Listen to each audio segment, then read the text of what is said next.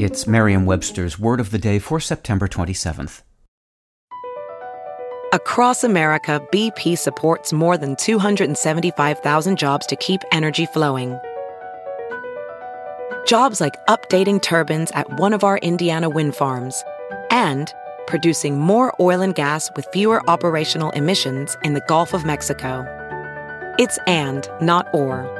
See what doing both means for energy nationwide at bp.com slash investing in America. Today's word is nepotism, spelled N-E-P-O-T-I-S-M. Nepotism is a noun. It refers to favoritism based on kinship, and especially to the unfair practice of giving jobs and other favors to relatives.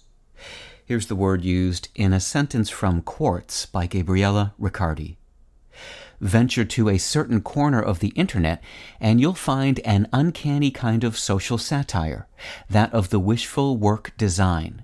There's the made up meeting punctuality score, which tells you who among your invitees is most likely to show up to the brainstorm 10 minutes late or the fictitious LinkedIn nepotism disclosure, which adds a label to tell you which manager is actually just related to the boss.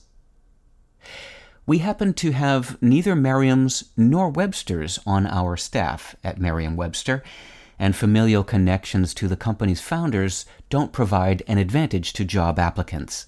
If it were otherwise, we might be accused of nepotism, that is, favoritism based on kinship, especially in professional contexts. English speakers have kept the word nepotism in the family since the late 1600s, having adopted it from the French, who were inspired by Gregorio Leti's 1667 book Il Nepotismo di Roma.